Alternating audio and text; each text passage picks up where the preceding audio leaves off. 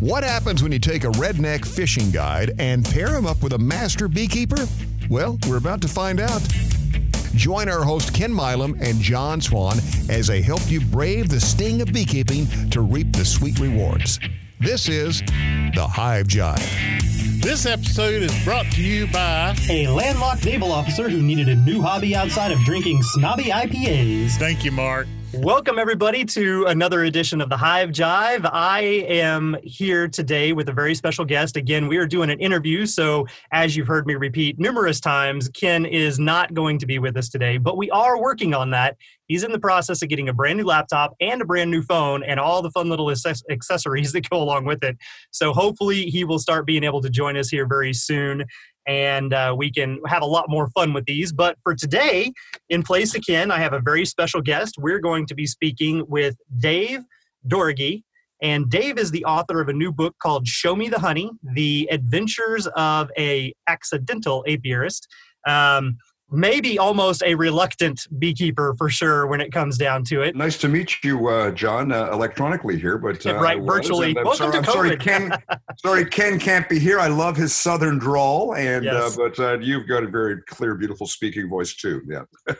Dave, you have done quite a few things in your life prior to bees ever being on the horizon. You were a uh, marketer for the Olympics and the NBA, correct? That's correct. But no, you're right. I was my, my career was in sports marketing, and I was uh, we had a, we had an NBA team up here in Vancouver, the Vancouver Grizzlies. They moved to Memphis, and I was the vice president of the team in Vancouver. And I moved down to Memphis with them. I spent about eight years in the NBA, and then ten years in the uh, the Olympic Games. So to switch from sports marketing to beekeeping, you, you can really see the uh, the parables there, and you can really draw a close analogy between sports marketing and beekeeping, right? Yeah, yeah. Uh, you also have a background in radio broadcasting.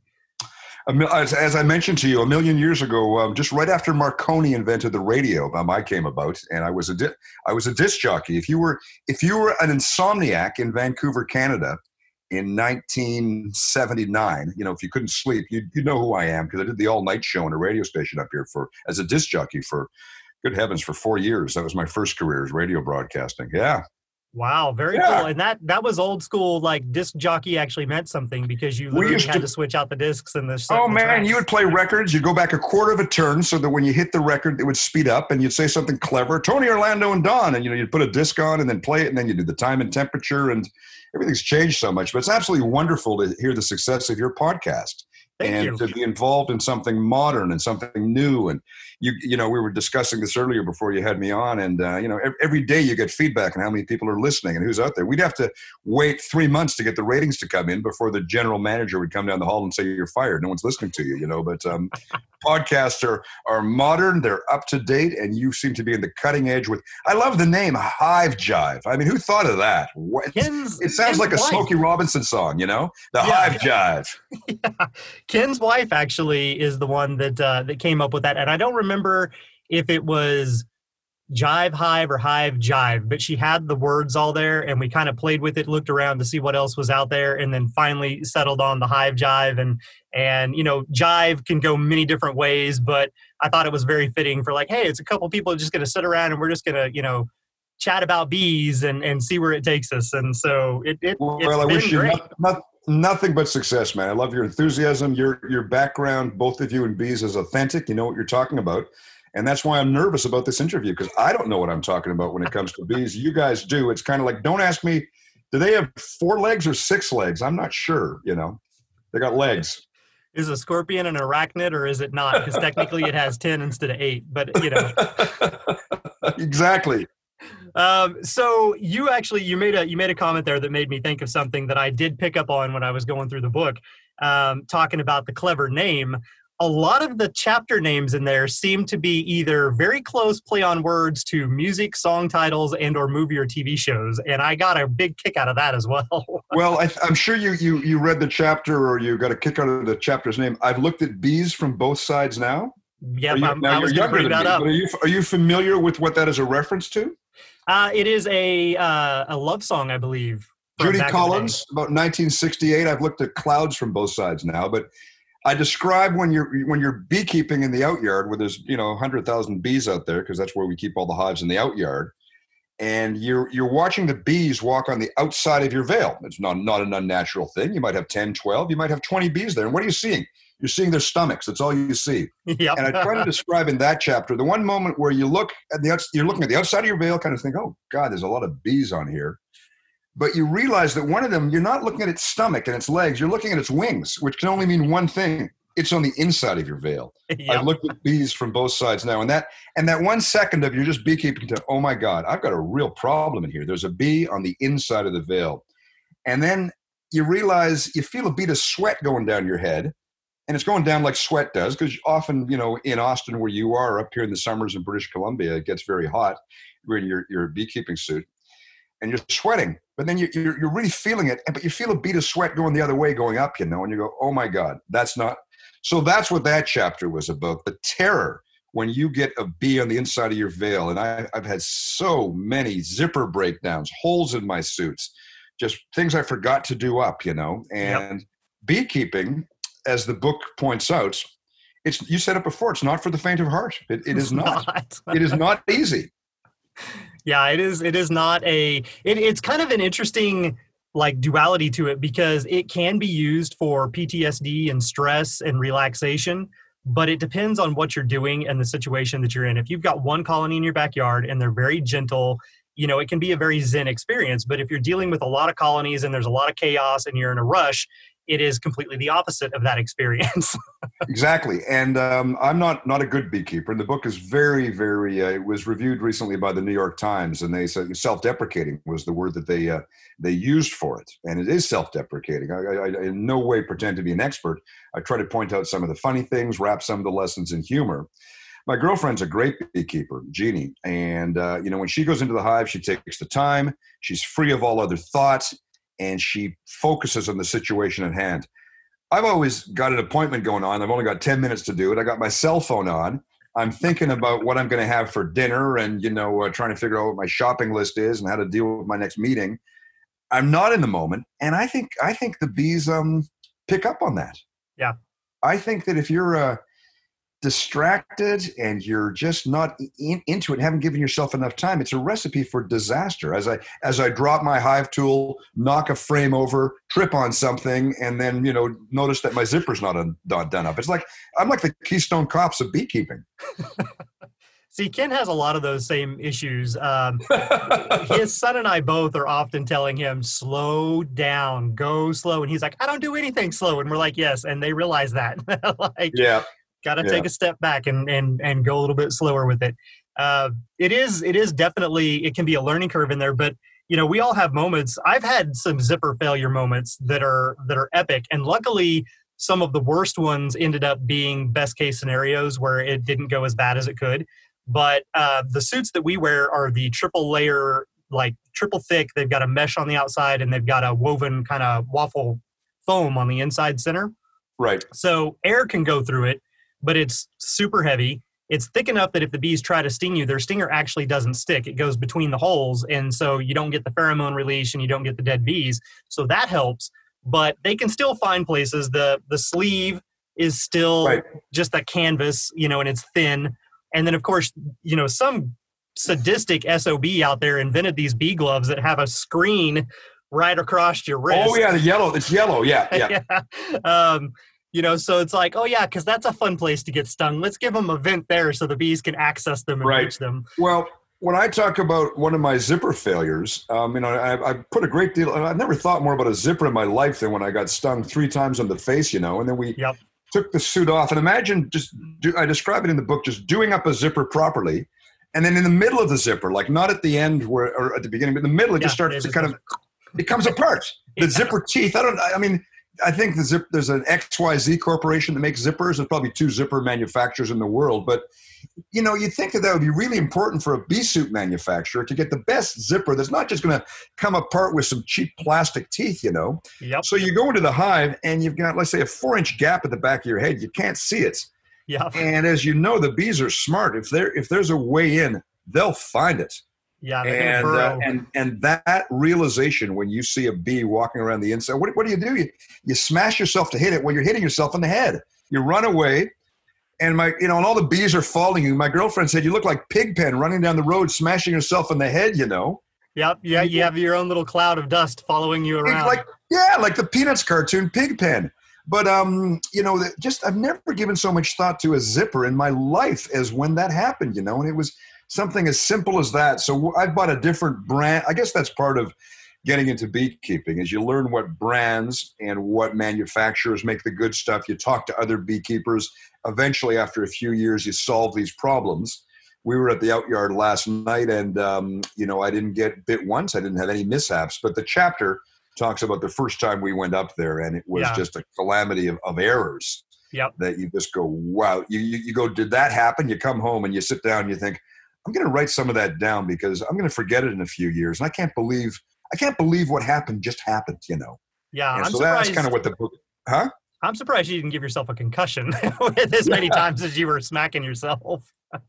yeah yeah get a nosebleed because you hit yourself so hard in the face yeah yeah yeah you uh, you you had multiple instances on just that one adventure you'd already been stung then finally you thought it was over with and then you felt the one crawling around on you and you know it's in there you're panicking yeah it, it is actually a terrifying feeling and i think any beekeeper who hasn't experienced it they will eventually. There's always that moment where you're looking and you do have that moment where you're like oh that's different. Why does that look different? And then you're like oh god that's the wrong side of the bee you know Yep, you're looking at its back instead of its stomach. And bee stings you know it's not as i don't know i see some people they beekeep without suits on. I mean is that for real or is that some kind of uh, fake news you know? I mean i you know you can imagine beekeeping you know with your bare hands or you know Yeah. i know people do it. I'm sure you you interview people and people that do. But I, i've often thought and, I, and I, I devote some time to this in one of the chapters what would beekeeping be like if bees didn't sting you know it would really be a different hobby i mean it would take all of the um, the fun of getting being able to dress up like you know a Halloween costume out of it. It would. I'm sure that bears and other animals would have free reign on stealing honey because they wouldn't get stung. Yep. The honey wouldn't be as precious if bees didn't sting. So the sting is the stinging, the pain is a really important element, I think, of the final product being um, much more sought after, much more special, much more revered. You know, when, when you get the honey, it's you had to go through a dangerous maneuver to to, to get this honey. So that's I try to Yeah. point that out. The stinging stinging is an important part of beekeeping, and get Yeah. used to it. It, It's it always hurts. pay. yeah, Yeah. it, it's the price you pay to be able to have the the honey and to make sure that everything is you know it's it's fair you, you give and take and you're Yeah. taking from them so you have to take a few stings in the process and that's another another chapter when I you know because I was a new beekeeper when I wrote the book is the taking. I uh, I was quite um, not disappointed, but I, I found it a little bit shocking how really what we're doing is stealing honey from the bees. Okay, so when people find out you're a beekeeper, they're first, oh fantastic, you're doing it for the environment. They think that you are like um, God's gift to nature. You're so wonderful, and you go, not really. I'm I'm I'm stealing something that they made. Like it's not mine. I'm taking it Yeah. you know so i found that kind of surprising you know, the, the, the nature of beekeeping the fundamental premise is Yeah. that we kind of fool them into making more than they need and then take it and then what do we do i don't know about uh, in austin but up here in canada after we um, you know harvest the honey we feed them sugar water do you guys do that So it depends on the situation. Um, ultimately, we go through. So the bees are predispositioned to make a ton of honey to begin with, and, it, Right. and they're they're made for the climates like where you're at, where it can get bitter cold and stay cold longer. But then down here, we don't have that. But they're still going to make as much honey as they can. But they literally only need 40 pounds. Like one medium box is all they need to survive our winter. And some winters they come out of that and they've still got four or five frames of solid capped honey left over. All So right. it's a it's a much easier give and take for us. We can take 100 pounds off of a hive, leave 40 or 50 pounds there, and they're perfectly good. But we do have we have the summer dearth and the winter dearth. So right now we're in the summer dearth where it is so hot, nothing grows, nothing blooms, there's no nectar. So we do our honey harvest just before that. And if you are a responsible beekeeper, you're trying to leave them that 40 pounds of honey there. If they don't, then yes, you get back into a situation where either you took too much or they burn through their food stores and you have to start doing that supplemental sugar feeding of the sugar syrup. Right. And that's what that was the second revelation that I had that was I thought, oh, it's kind of odd that we're stealing this stuff and uh, people think we're superheroes of nature for for you know interfering with their lives and stealing their honey. Okay. And the second one was then, you know, I learned that, you know, from the bee club, well, now you have to feed them sugar water. And I, I can't think of anything more unhealthy than just water and sugar. You know, I mean, it's Yeah. almost like feeding them poison. You know, I mean, uh, would you feed that to your kids? Just here's a drink a bunch of sugar mixed in with water. You know, Yeah. so I, and then you know up, up here we we're more seasonal, whereby you know it, it gets cold in the winter. You've taken a bit too much honey. If you want to keep them alive, you hold the key. It's a boiling broth of just pure white granulated sugar mixed two parts sugar to one part water, like a sticky syrup. You know. Yep. And um, no one told me that um, after you boil it, you got to cool it down. You know. So one of my first experiences, I stuck it in there. It's boiling away. I think oh, I got I got to do this. I got to get going. I'm late for a meeting. I oh damn it, I got to feed my bees. You know. I mean, it's like it's like a one more thing to do, you know, but I'll do it quickly Right. because I'm a responsible beekeeper. I'll boil up the water. What time is it? It's 10 to 7. Geez, I got to get going. Okay, so I just take it with my gloves on, put it in there. And then I come in the next day and all the bees are dead because their proboscises had burnt off because I fed them boiling sugar water, you know. Yep. So this is this is what the book is all about, coming up against dumb things I do. And then some, someone say, You didn't really do that, did you? Yeah. Well, okay. You know, you, you got to let the sugar water cool down, Dave. You, you don't just boil it and feed it to them. Uh, just- now, do you have any brains? How could you have done that? You know, so um, that's just one example. You know, there's hundreds of mistakes that I've made that people can learn from. Don't make my mistakes. Yeah. And I mean, the answer to a lot of that is, well, I know now. like, Exactly, exactly. But then it also occurred to me as odd that um, you know if they if they keep on eating the sugar water and then you know producing honey, kind of uh, I know it takes them through the winter, but I'm wondering is any of the honey in those little cells just processed sugar water? I mean, what's what's the point of beekeeping if you're if you're just processing the um, sugar through their systems? They can make what tastes like honey, but yeah. it's not the case. I mean, it's more complicated than that. By the time Right. the spring rolls around, they're back out on their regular patrol to get uh, to get nectar. Yeah, yeah. we we go through a very complicated process of making sure, like for me specifically, we we will feed if they need it. We'll feed in the very very late part of winter, early part of spring, and then the whole goal for us, eh, based on our nectar flow, is we stop feeding around the middle of April at the latest, if not the beginning of April. And Right. when we do feed, we're only feeding one quart jar every week.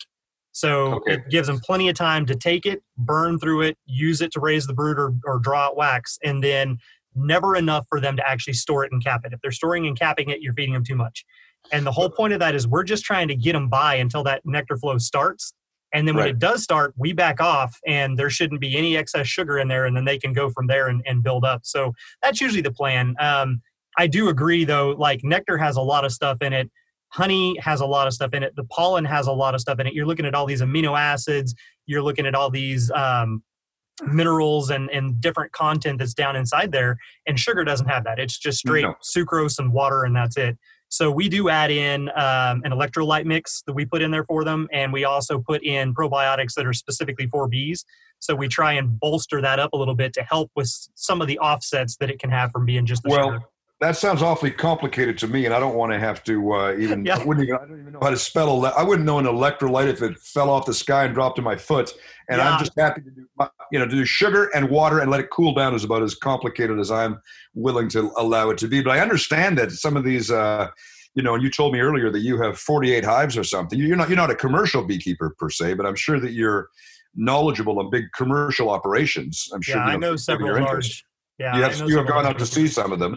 And somebody told me that they have giant vats of honey outdoors that, oh, not not honey, of, of sugar water that the bees can go visit. Is that true? That um, if Some you had a do. commercial apiary, that you might just have a big garbage can full of sugar water that you leave out there? Yeah, there's um there is a beekeeping operation in Saskatchewan actually that has giant drums, metal drums that they Yes. fill with hay and wood, and then they fill that with sugar syrup.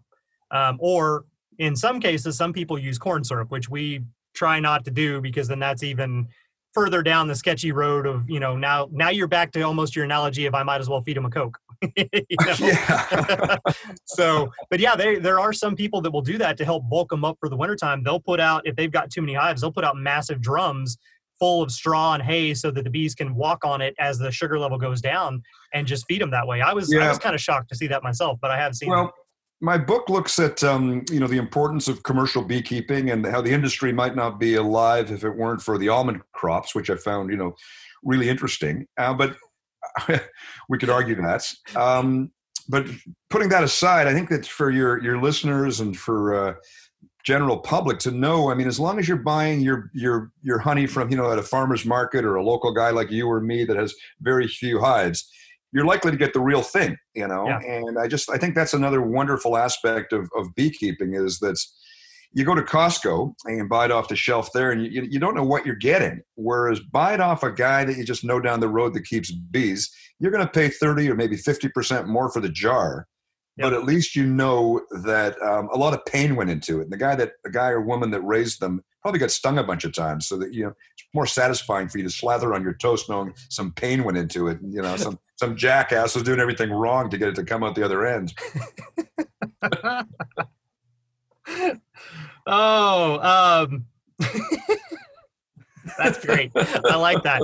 The you know, if you, buy, you buy a commercial, you know, thing from Costco, you know, big deal. It's like a fact. It's like came out of a factory. right, right. Blood, sweat, and tears went into our honey, John. You know, That's we right. care. We love them all. Each bee. well, well, we try to love them all. It depends on the day we've had. yeah.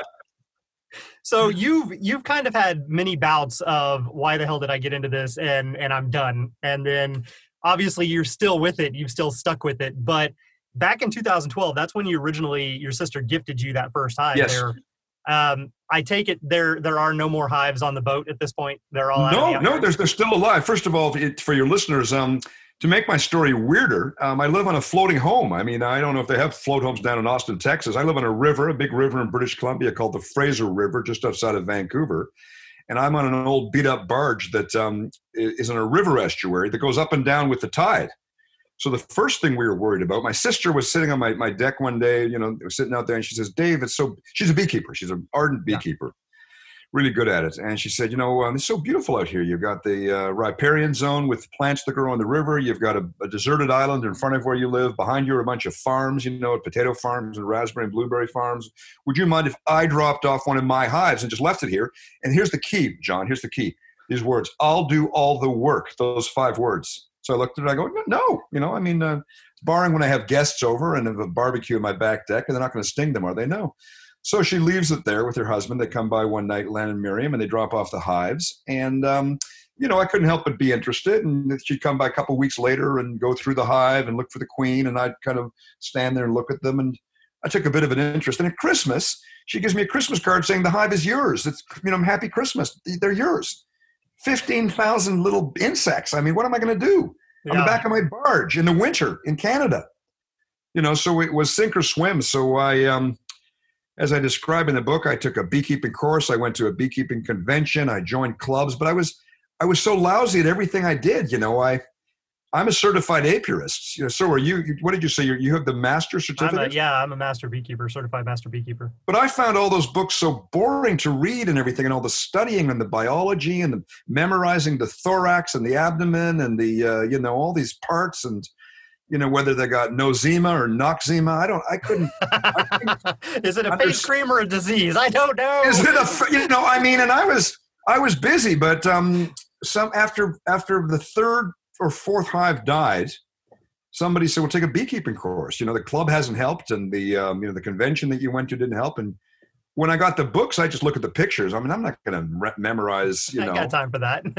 you know, American fowl brood. Is that a bird or what? What is American fowl brood? You know, and what is you know mite vaporization? All these things. I I failed biology nine in high school, and I have very little interest in anything that requires memorization, pedantic book learning. yeah. So I, I entomology was not your choice. That was your No. sister's. exactly and your um your listeners should know uh, you know now, now part-time I, I teach at i teach some university courses in, in international sports marketing but i had to take this exam i hadn't taken an exam to you know the exam that i had to take Yeah. to get the beekeeping certificate which i really wanted because my sister had it my girlfriend had it and i wanted to be a certified beekeeper i cheated on the exam you know i mean i hate to admit it i wrote the answers on my hand and I, you know, here I am. and I'm an adult. You know, I'm in my uh, I'm in my late fifties. You know, had a career and everything. And Yeah. I'm all nervous about this stupid beekeeping exam. It's it's as it's as ridiculous as as bees in the inside of my veil. I mean, I'm getting all uptight. I can't sleep at night. The exam's next week. I missed three classes. I haven't done any of the readings. I'm going to fail the exam. you know, but but but that chapter that I write about called Bee School. I put a lot of scientific information in there about the bees, which which I do find fascinating. I just don't want to remember memorize it all because you can just Google it nowadays. Why bother learning it? Yeah. Pick up your phone and, and uh, Yeah. hey Google or hey Siri and you're good to go. Right, but there's a big difference if you Google Noxzema and it should have been Nosema because you might end up spreading a bunch of disease on your face when you want it to be a skin cream, or you might end up putting a nice smell perfume in the hive that was meant for yeah yeah yeah Yeah. yeah. yeah yeah it's uh that is that is one of the fun things that some of the terminology can be really interesting but it's it's really that i actually just got a call from the chief apiary inspector for the state of texas and i hung up on her You, oh, you're, you have an argument over something? no i don't know my phone just started ringing and then by default i went and swiped it down and as soon as i did i saw who it was and i was like I mean, right now. I mean, right, Right now. now. right It's now probably her saying, "Get that idiot off your show. He's taking beekeeping back a hundred years." You know, uh, she's uh she's a she's a character she's she's a really great lady and everything but um if she's calling me there's there's probably it's not it can't be good you know what? It's funny you mention that because when I finished writing the book, because I kind of thought I didn't want it to lose credibility because it's got a bunch of misinformation in it, and you know, and that, that would be bad if you know I, I refer to the, the the bees as the boys when they're girls or fundamental stuff like that. You know, right So um, a friend of ours is the uh, is one of the uh, bee inspectors up here in British Columbia, Axel. So I had him read the whole book, and I said, you know, and he's very scientific, and he works for the provincial government of British Columbia, inspecting hives, and he has an area. Probably it's probably the same down in the state of Texas. And uh, then we sat down, and he said, "Look, I, I get it. A lot of stuff you want to be funny. You're trying to make a point. I can let you do that. This one you got to change. No, you can't put that in there. Take that out. Change. You know." And it was really helpful to have him go through the whole book, circle things, and saying, "Now, now it's still a dumb book with a whole bunch of stupid mistakes you made, but at least it's it's accurate." And um, I haven't had many beekeepers since the book came out about three months ago. You know, um, take umbrage with anything and tell me that I made a, a huge mistake despite my uh, lack of knowledge. You know. yeah. so you- so you what you're saying is you did not create another cartoon version of the bee movie I, I I can't remember if I saw the bee movie. That's the one Jerry Seinfeld was a voice, and someone told me that the bees were all boys. It is the most Lost its inaccurate credibility right off the bat. Yeah, it is the most inaccurate, horrible depiction of how a beehive and a colony would work. Um, it's very sexist. It's very like the whole thing is just so wrong. I, I heard that exact same thing, but I haven't seen that movie. It's only 20 years old. Maybe I'll get around to watching it on Netflix. Uh, you know, I mean, if, if you if you wanted to watch it just from a comical standpoint of how how horribly inaccurate it is, that would be okay. But otherwise, you're perfectly fine never watching it. but no so your your book actually it does a really great job. You go through and and again you you manage to take these lessons that you learned and put them in a comical light self-deprecating if it is and go through and you get the point across. And it's one of those things that kind of like what we originally envisioned that first year of our show to be like is a, a concept where somebody who's just getting started or who has been doing it for a little while can read it and can say oh wow I, I don't feel so bad i had a moment like that i did that you know and and it's okay we all have those experiences and you're able to share it which then if it's a brand new beekeeper they can read it and go okay things not to do right. And I, I find that people um, learn through an, analogies so well, you know. But the chapter that I do on swarming bee clubs, I was at a, a bee club meeting um, one night, and, and there was talk about the club getting too big because it was so crowded in the basement and there was no air conditioning and it was hot and crowded. And as we took a coffee break, someone in the bee club said, "You know, I think we're going to start our own bee club and get Harry, Sal, Bill, and Mel are going to come over and we're going to move our bee club to another church near where you know the basement." and then I thought to myself, "Christ, we're a bee club swarming," you know. yep you're doing a reproductive split And I thought, you know, what, what the criteria for the new clubhouse going to, you know, where we meet going to be? Well, we want it to be in a convenient location. We want it to be easy to find. We want it to be, you know, and then as I was driving home that night, I'm kind of scouting a new location. I'm thinking, I'm turning into a bee, you know. I mean, our our club is going to morph and swarm into two.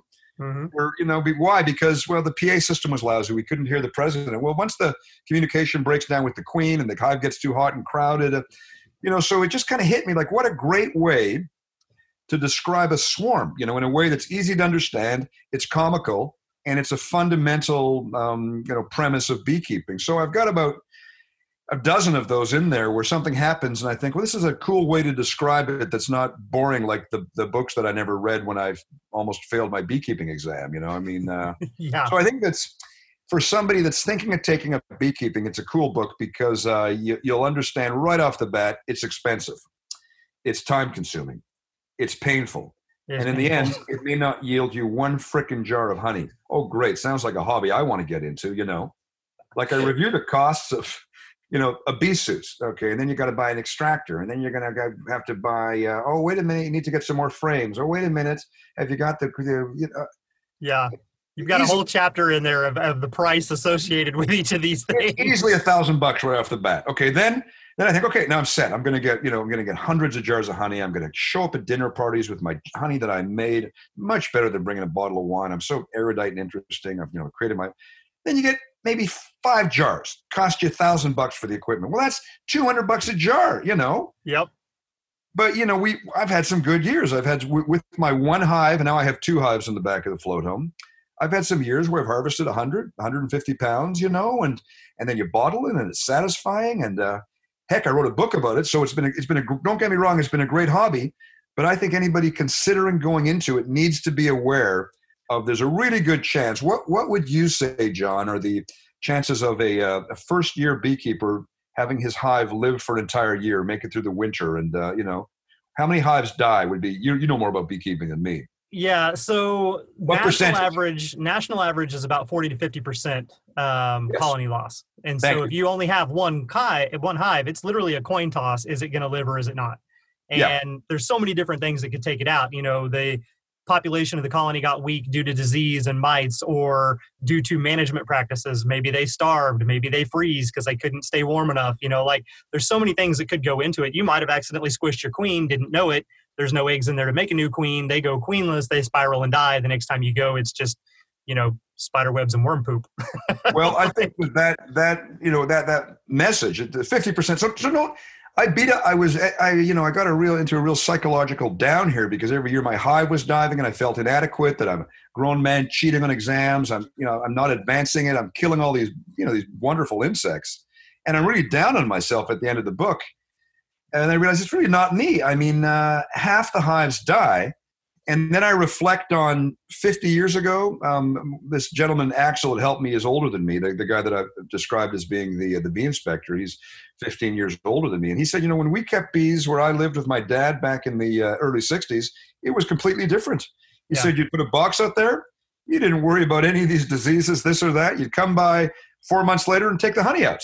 Yeah. And so I, at the end of the book, I reflect upon, look, it's, yeah, yeah, it is me. I'm incompetent and I'm not good at it but there's a lot of other factors going on. Even if I did everything right, I'm glad that you verified, John, that it's a 40 to 50% chance that your hive is not going to make it. Yeah. So I stop beating myself up and I start looking at uh, colony collapse disorder and start looking at all the other factors that are detrimental to bees. And then at the end, I have the revelation that even if I am lousy and make it, it's still worth doing because they're just so fascinating to observe. Even if even if you don't get an ounce of honey, or the recognition you deserve through a certificate from passing the course or any of that, you know, it doesn't matter because just being in there is a very interesting experience to watch the way they collaborate, watch them. Um, they're always on the same page working together. They're never arguing. They're always just so, you know, Yeah. I love just looking at them, but I'm, I'm not a good beekeeper.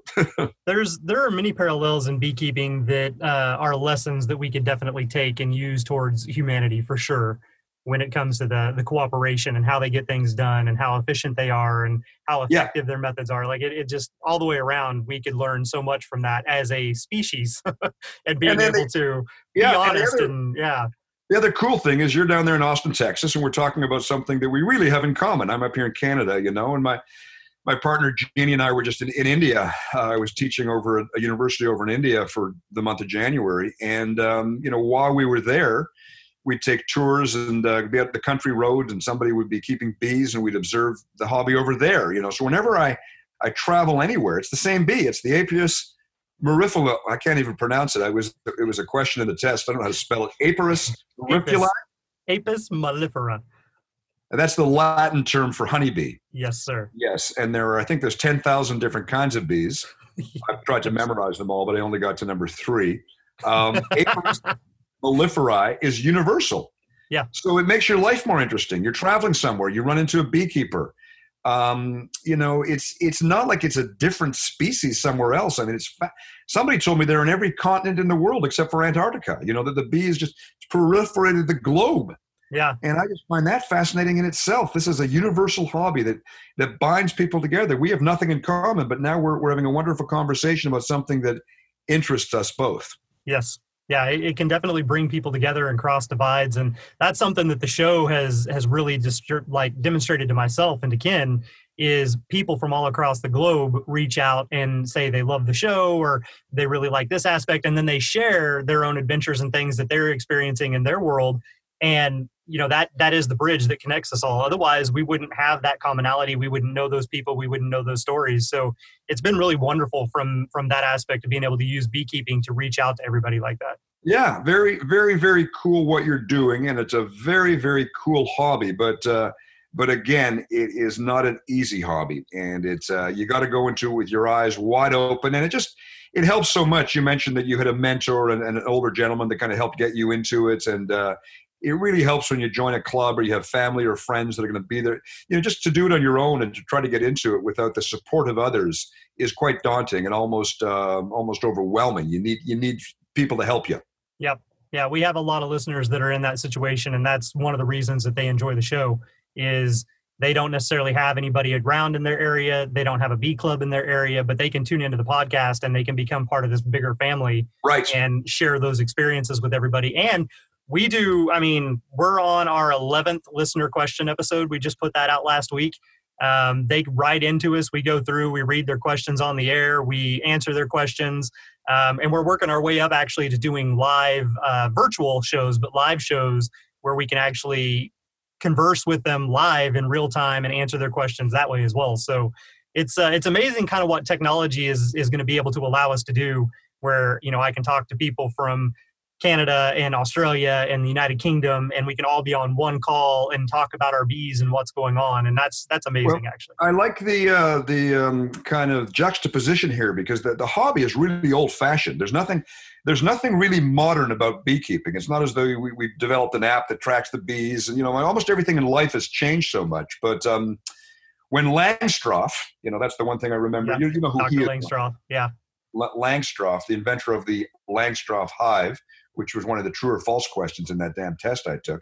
you know, when Langstroth, and they, they, they, they, you know, the test asked you what year did Langstroth invent the hive? Who cares? I think it was 1873 or whatever. I don't know. It doesn't matter. 1872. But, um, you know, not much has changed really. I mean, the bees go out, they collect the honey, they bring it back, you figure out a way to harvest it. But now you're putting a real modern spin on the communications aspect with a podcast and just taking it to the next level to let people know about it. Yeah. But the hobby itself, has not changed that much, or the, uh, the, the the bees have not changed in a million frickin' years, and they're not going to change for another million years. The yeah. way we, we interact with them hasn't changed that much either. You put on a suit to protect yourself. You go in there, you do it. You try to learn about them. But the, the, the podcast is so modern and so cool what you're doing um, spreading the information like a pheromone in the hive, man. You're like a pheromone, uh, a digital pheromone. Fanning it out there. You're fanning it out to planet Earth, you know, and kind of all these different digital ways through Google Play and Apple Podcast and Podbean, and you're just fanning out that pheromone. And um, you know, pe- some people pick up on it. Most people won't. The people that do might, they might do it for years. They might try it once, but um, it's really cool. I'm uh, really imp- impressed with your uh, your energy and what you guys are trying to achieve here. Well, thank you. Thank you. I greatly appreciate that. And in reference to your book, um, again, for everybody out there, the book is Show Me the Honey The Adventures of an Accidental Apiarist. And your, uh, we were lucky enough to be able to get a copy of it that we're going to be able to send to one of our listeners as a just kind of a fun little token or prize. So here's what uh, what you guys need to do if you would like to enter in a chance to win a copy of the book here from Dave um, go out on either Facebook or Instagram, either one, and share with us your most memorable, oh my God, there's a bee in my suit moment. And uh, and we will go through and randomly choose from those and pick a winner, and we will send you guys a copy of Dave's book. And uh, it, I think that is probably like the book has so many things in it, but the whole thing about seeing the bees from both sides and your experience of the bee suit reminds me of instances I've had of funny videos I've seen where you know the beekeeper is running off into the sunset, screaming and flailing, and like so we all have those moments. So I think if everybody out there, you know, if you guys want a chance to win a copy of the book, definitely Facebook or Instagram, share us your story well, of your your funny encounter with a bee inside your suit. I can't wait to read some of them, and uh, because I'm I'm not uh, shy of blatant self promotion. Thank you for that plug in the book.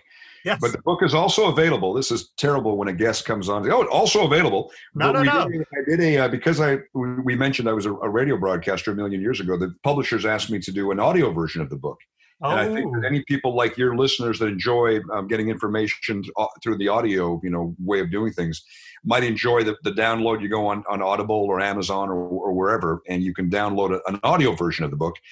I wouldn't recommend you listen to it while you're beekeeping because you don't want that distraction, but you can listen to it in your car or while you're going to bed or, or whatever but um, it just is absolutely uh, wonderful to have to have met you, John. And, um, and Ken, you know, I was really looking forward to meeting him. I just, I, you know, that we just love that Southern Texas drawl. It just uh, is so charming. And uh, you know, I'll, maybe another time I'll be invited back and be able to meet him too. Yeah, Ken. Ken is a character. He's he is literally a thoroughbred redneck. Like, and he's proud of it. the term redneck up here in Canada has uh, some not great connotations. Has so a different I'm, meaning. I'm surprised to hear you just say that like that.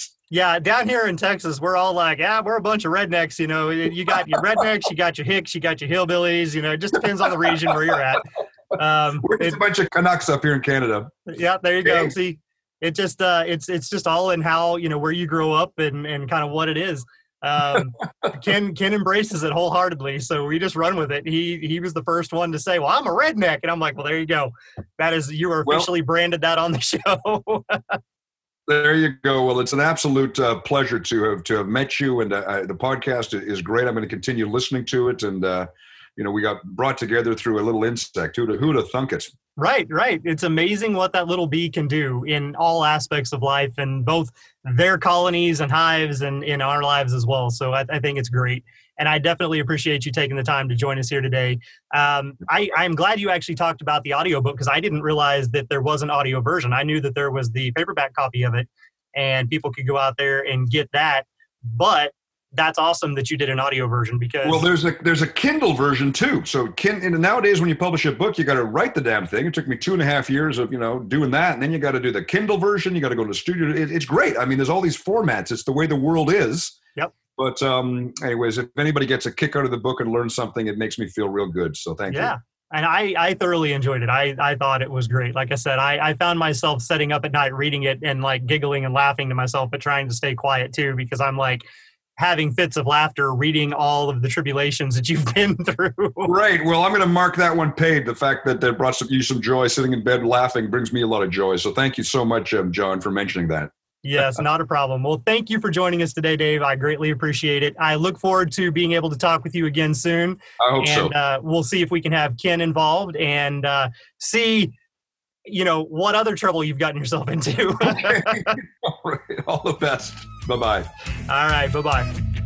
It's time for our guys to buzz off. But don't fret, the Hive Jive journey continues with new episodes Mondays every month. Until then, you can follow along with the guys on Facebook and Instagram at The Hive Jive. Thanks for listening and be safe out there.